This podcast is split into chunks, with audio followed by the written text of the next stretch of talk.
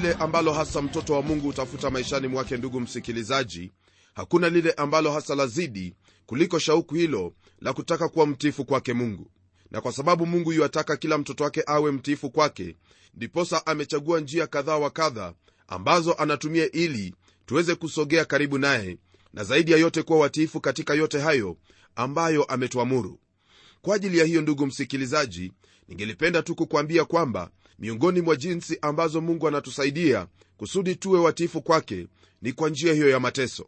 Najua kwamba mateso siyo jambo jema mateso siyo kitu ambacho waweza kukifurahia lakini hasa lile ambalo nafahamu ni kwamba baada ya mateso baada ya kuwa na wakati mgumu lile ambalo hufanyika ni kwamba yule amepitia mateso yale huwa amemsogea mungu kuliko hapo awali. Jambo hili ndilo ambalo tuliona au kujifunza katika kile kipindi kilichopita na leo hii pia tuendelea kujifunza kuhusu hilo hilo kutoka kwenye sura ya 4 aya ya 12 hadi 19 kwenye hiki kitabu cha petro wa kwanza.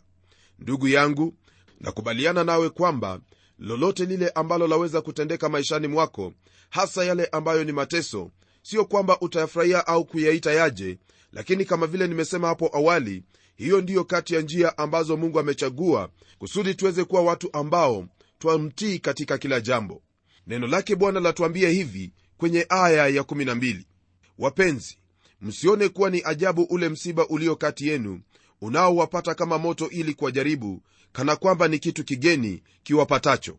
Hili jambo ambalo twalisoma hapa ndugu msikilizaji ni jambo ambalo najua kwamba leo hii kuna watu wengi ambao hawataki kunena kuhusu. Lakini ukweli wa mambo ni kwamba kuna mambo mengi tu ambayo twayapata ambayo ni misiba kwetu lakini kama vile ambavyo neno la mungu latuambia hapa tusione kuwa kitu hicho ni kitu kigeni. Kumbuka kwamba mtume petro anawaandikia waumini ambao walikuwa wakipitia katika wakati mgumu walikuwa wanadhulumiwa walikuwa wamechukiwa. Lakini hapa anawaambia kwamba msione kuwa ni ajabu ule msiba ulio kati yenu unaowapata kama moto ili kuwajaribu. Wakati mateso yanakuja ni rahisi sana kuona kitu hicho kuwa ni kitu kigeni kabisa ambacho kimekupata na hata kuna huo wakati ambapo mtu yaweza kufikiri kwamba hakuna mtu mwingine ambaye ameteseka jinsi ambavyo anateseka. Hali hiyo ndiyo asili yetu kama wanadamu.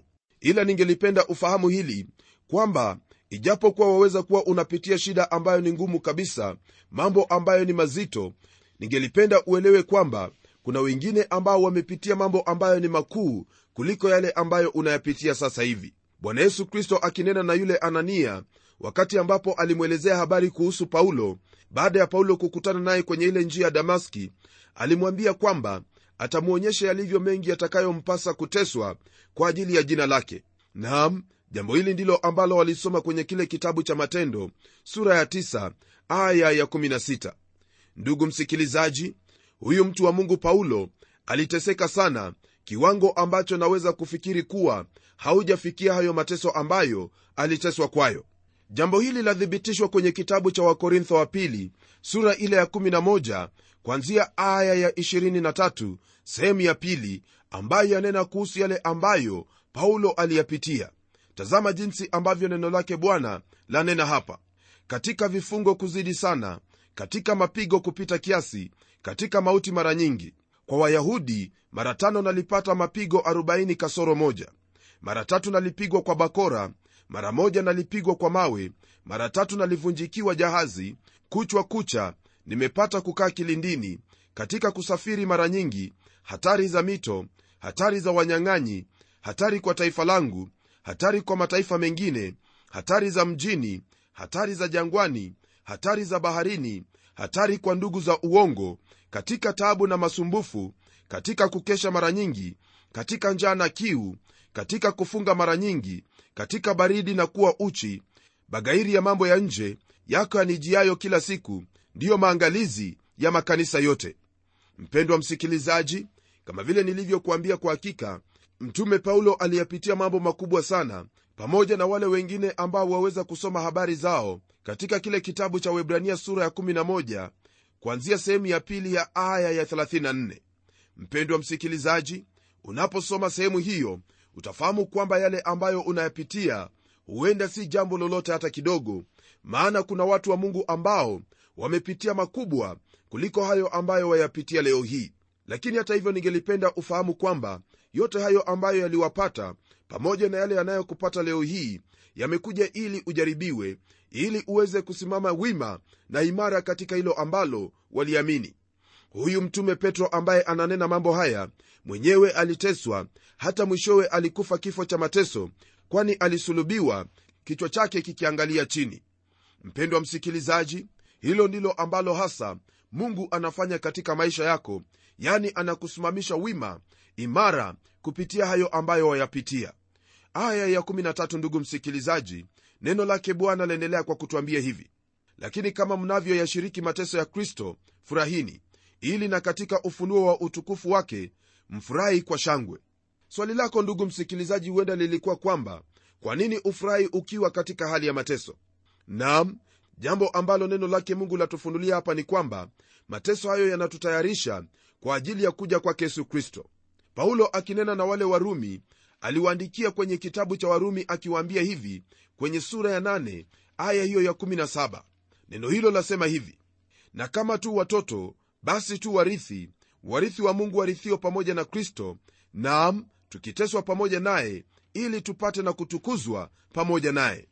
Kama vile ambavyo tumesoma kwenye aya hiyo ni jambo lililo wazi kabisa kwamba yatubidi kuamini katika mioyo yetu kwamba hakuna njia ya mkato ya kuyaishi maisha ya kikristo hakuna njia iliyo rahisi hata kidogo. Kulingana na jinsi ambavyo tumesoma neno hili ni wazi kwamba ni lazima uamini kuwa hakuna njia ya mkato ya kuyaishi maisha ya kikristo najua kwamba leo hii watu wengi huhubiri na kusema kwamba mungu amekuita katika kristo ili shida zako ziondolewe mbali nawe uwe huru kwelikweli kweli, na uishi maisha ambayo ni ya raha.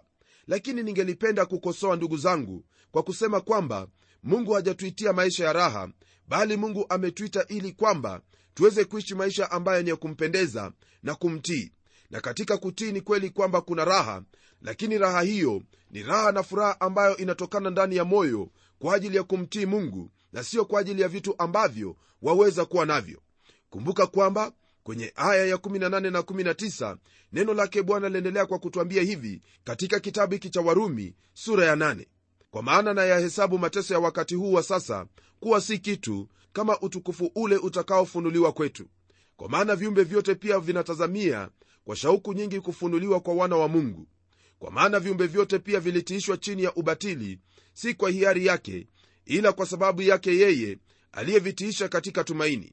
Kwa kuwa viumbe vyenyewe navyo vitawekwa huru na kutolewa katika utumwa wa uharibifu hata viingie katika uhuru wa utukufu wa watoto wa mungu. Mpendwa msikilizaji kulingana na jinsi neno hilo linavyotufundisha kristo ametuachia kielelezo au mfano wa yale ambayo ni lazima tuweze kuyapitia. Nam jambo hili basi litakubidi ufahamu kwamba mateso ni lazima yatakuja ili kutujaribu yani kujaribu imani yetu. Lakini namshukuru mungu kwa kuwa yote hayo ambayo yaweza kutupata hayatupati wakati ambapo mungu hajui bali mungu anajua maana ni yeye ndiye ameamuru au kuruhusu mambo hayo yawepo. Nam msingi wa mambo hayo ndugu msikilizaji hasa ni kwamba imani yako iweze kujaribiwa ili kama vile ambavyo dhahabu inavyosafishwa katika tanuru ya moto na kutoka ikiwa safi kabisa na ya kupendeza hivyo ndivyo ambavyo mungu anavyotaka imani yako iwe wakati ambapo watoka katika majaribu yale. Na kwa sababu hiyo basi njia hii ambayo mungu anaitumia ni njia tu ya kutusaidia kusudi tuweze kupata huo urithi ambao neno lake bwana limetuambia kwenye kitabu hicho cha warumi sura ya 8 aya hiyo ya 17 kwa msingi wa neno hilo basi ni wazi kwamba mateso ni sehemu ya maisha ya kikristo. Mateso ndiyo hukufanya upate maendeleo katika maisha yako kama mtu wa mungu. Wale wanaosema kwamba kila kitu katika maisha ya mkristo kitaendelea bila tatizo lolote wamekosea kwani shida ziko pamoja nasi siku zote katika maisha haya. Tunapoendelea kujitahidi kuishi katika mapenzi hayo ambayo ni ya mungu kama vile ambavyo neno lake linavyotwagiza na kama vile ambavyo mimi hukwambia mara kwa mara usiamini tu maneno ambayo wahubiriwa bali rudi kwenye biblia uweze kuchunguza na kuangalia ni lipi hilo ambalo neno lake mungu lasema. Hebu niweke jambo hili wazi kwamba sina maana kwamba shida zako haziwezi zikatatuliwa lakini lile ambalo nina maana hasa ni kwamba yote hayo ambayo huja katika maisha yako yaani mateso pamoja na majaribu ni mambo ambayo yanakufanya uwe mtifu kwake mungu na kwa agano hilo ambalo mungu amekuagiza kwalo. Rafiki msikilizaji neno hili linatufundisha kwamba hatuwezi kuepukana na mateso ambayo huwajia watoto wa mungu katika maisha haya. Mambo haya yote ya ugumu hutujia kwa sababu tunampenda yesu na kwa kuwa tumeyakabithi maisha yetu mikononi mwake. Tunapogeukia aya ya14 neno lake bwana laendelea kwa kutwambia hivi. Mkilaumiwa kwa ajili ya jina la kristo ni heri yenu kwa kuwa roho wa utukufu na wa mungu anawakalia. Jambo hili ndugu msikilizaji ni jambo nzuri kabisa jambo ambalo latunenea kuhusu lile ambalo linatendeka katika maisha yetu. Katika mateso ambayo wayapata hiyo hasa ni dhihirisho kwamba wewe ni mtoto wa mungu na pia ni thibitisho kubwa la kuonyesha kwamba huu mtoto wa mungu na waweza kuyastahimili majaribio pamoja na mateso ya kila aina ambayo yatakupata maishani mwako lakini ikiwa mambo yote ni rahisi kwako na hukutani na lolote ambalo ni gumu katika maisha haya basi usifurahi sana kwani hivyo sivyo hali ya watu wa mungu hata kidogo. Kwa kawaida mtu wa mungu hukutana na shida za kila aina ili kumaanisha na kudhihirisha kwamba yu vitani anapoendelea katika safari yake katika imani. Ndugu msikilizaji ningelipenda uelewe kwamba neno hili halineni hasa kuhusu tu kulaumiwa kwa jinsi yoyote ile maana unapolaumiwa kwa ajili ya makosa yako hiyo unalaumiwa kwa sababu ya makosa yako. Lakini tazama jinsi neno la mungu linatuambia hapa. Neno hili latuonyesha waziwazi kwamba lawama ambayo wafaa kuipata ni kwa ajili ya jina la kristo. Nawe ukipata lawama ile au mateso yanapokuwa kwa jinsi hiyo basi wewe unahesabiwa kuwa ni heri. Kumbuka kwamba ndugu msikilizaji mtume yakobo alinena pamoja nasi akisema kwamba hakuna lolote ambalo waweza kupata faida iwapo utatenda makosa na kuzabwa makofi na kupigwa mateke lakini iwapo wadhulumiwa kwa ajili ya jina lake bwana yesu kristo basi hilo ni jambo ambalo wahesabiwa kuwa heri. Kwa hivyo lile ambalo wafaa kuliangalia hasa iwapo mateso ambayo wayapitia ni mateso kwa ajili ya jina lake bwana yesu kristo au ni kwa ajili ya ujinga na upumbavu wako. Maana ukifanya lile ambalo alistahili nawe uadhibiwe kwalo hiyo siyo mateso ambayo neno lake mungu lanena hapa msikilizaji itakubidi uweze kujichunguza ili uweze kuangalia ni yapi hayo ambayo unateseka kwayo. Hili ambalo nalinena ndugu msikilizaji ndilo ambalo lafuatia kwenye aya ya15 ambayo yasema hivi. Maana mtu wa kwenu asiteswe kama muuaji au mwivi au mtenda mabaya au kama mtu ajishughulishaye na mambo ya watu wengine. Mpendwa msikilizaji jambo hili ndilo ambalo nimekuwa nikinena hapo awali kwamba iwapo utateswa kwa ajili ya mambo kama hayo basi wewe hauna heri maana makosa ii upande wako. Kwa hili basi wafaa kufahamu kwamba hauhitaji kuteswa kwa sababu ya dhambi zako bali wahitaji kuteswa kwa ajili umelitii neno lake bwana na sio kwa ajili ya jambo lingine lolote. Hili ndilo ambalo mtume petro anatuambia hapa jambo ambalo hasa wanakubaliana na yule mtume yakobo. Tunapoendelea kwenye aya ya16 neno lake bwana latuambia haya lakini ikiwa kwa sababu ni mkristo asione haya bali amtukuze mungu katika jina hilo. Kwa mujibu wa aya hii ndugu yangu hasa kile ambacho neno lake bwana latuambia ni kwamba iwapo mtu atateseka kwa ajili ya kristo basi asione haya bali amtukuze mungu katika jina hilo. Mpendwa msikilizaji kwa kusoma andiko hilo hasa lile ambalo laja katika moyo wangu ni kuhusu wale wakristo ambao wamefungwa leo hii kwa ajili ya imani yao na si kwa ajili ya dhambi zao.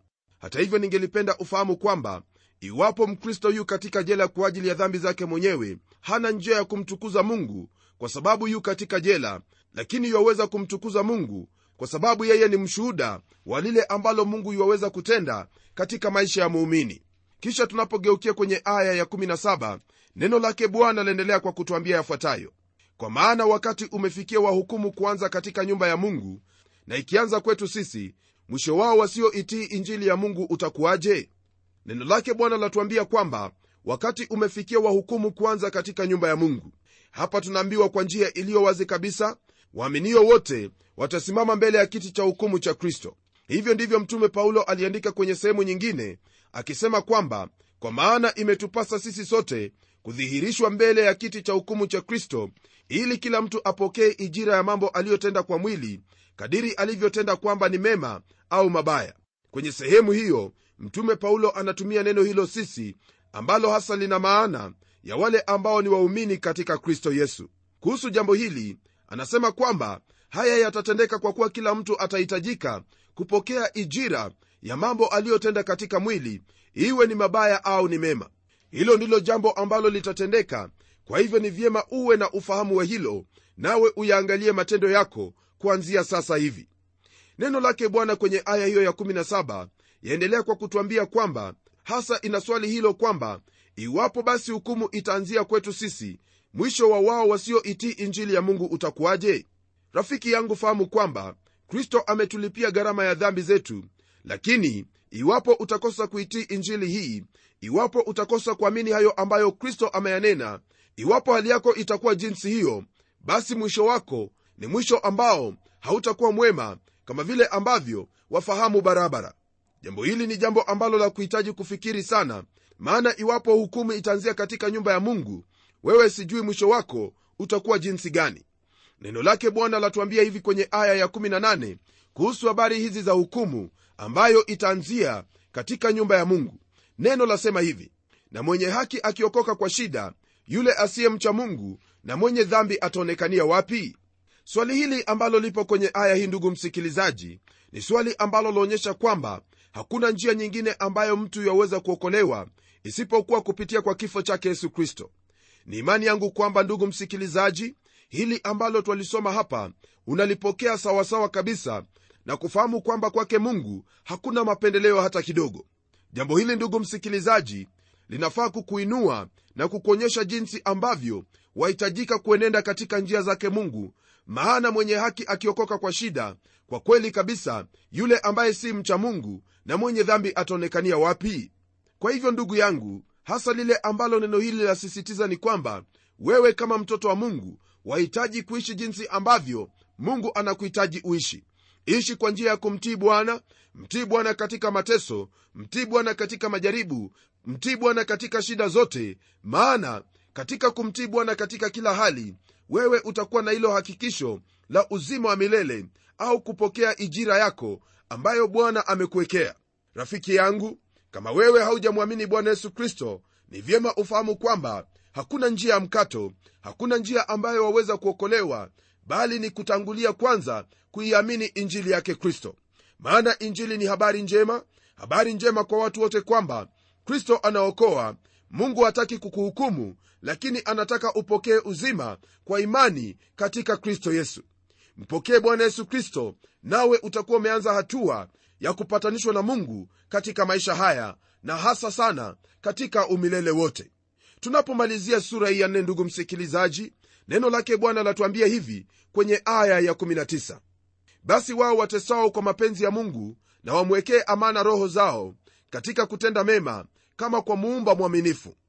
Ndugu msikilizaji aya hii hasa yawahimiza wale ambao wameteswa kwa mapenzi ya mungu yaani wale ambao wanafahamu kwamba hawakutenda jambo lolote baya wala hawakufanya lile ambalo liliwaingiza katika shida hiyo isipokuwa kumwamini bwana yesu kristo na kutenda yale ambayo ni mema yale ambayo yanadhihirisha kwamba wao ni wakristo.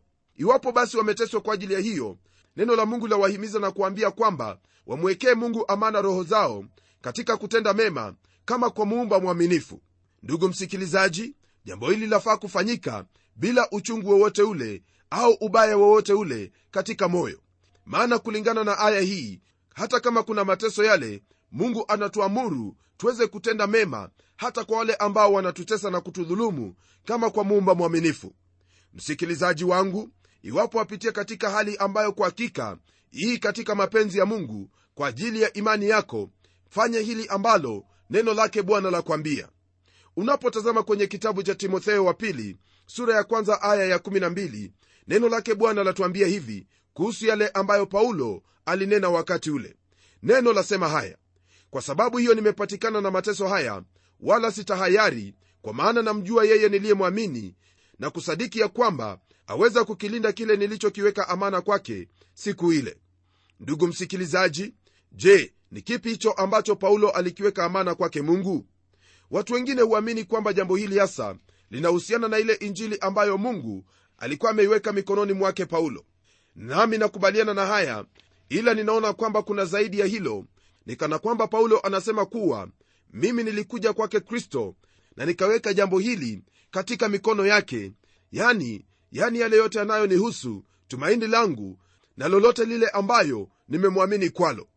Rafiki msikilizaji hilo ndilo ambalo naamini kwamba paulo alikuwa akinena katika sehemu hiyo.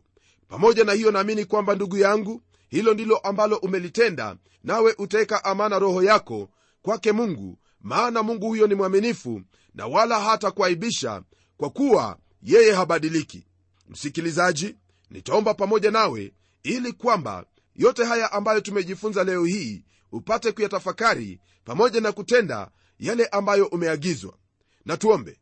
Baba mfalme tena mungu uishie milele asante kwa kuwa wewe ni mungu na kwamba katika yote tunayoyapitia maishani mwetu bwana hatuyapitii kwa sababu tu unataka tuyapitie bali kuna kusudi kuu ambalo unalifanyia kazi maishani mwetu nalo kusudi hilo ni kutii hayo yote ambayo umetuagiza kwayo na kushukuru kwa ajili ya roho wako mtakatifu ambaye umemtuma kwetu sisi kusudi atusaidie tuweze kuvumilia yote ambayo twayapitia katika maisha haya na mwisho kabisa tena la muhimu kutenda lile ambalo umetuagiza katika neno lako.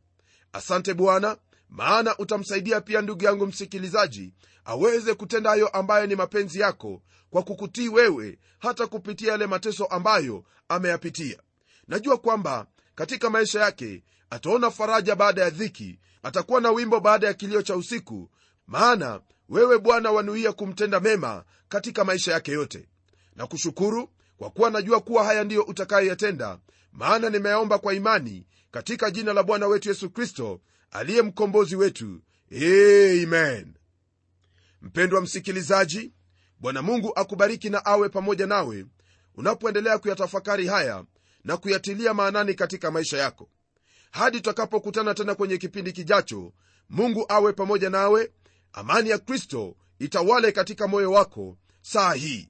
Mimi ni mchungaji wako jofre wanjala munialo na neno litaendelea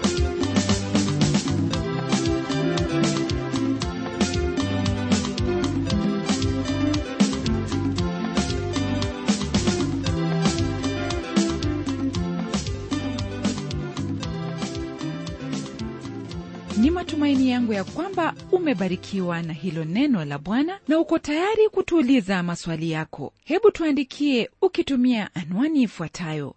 Kwa mtayarishi kipindi cha neno transworld radio. Sanduku la posta ni 21514 nairobi kenya. Pia waweza kutumia anwani yangu ya email ambayo ni pomodo at twr co ke na kumbuka waweza kununua kanda ya kipindi hiki ambacho umekisikiza leo. Tumia anwani hiyo hiyo ambayo nimekupa ili tukupatie maelezo zaidi. Na hadi wakati mwingine ndimi mtayarishi wa kipindi hiki pamela Omodo nikikwaga nikikutakia amani ya bwana. Neno litaendelea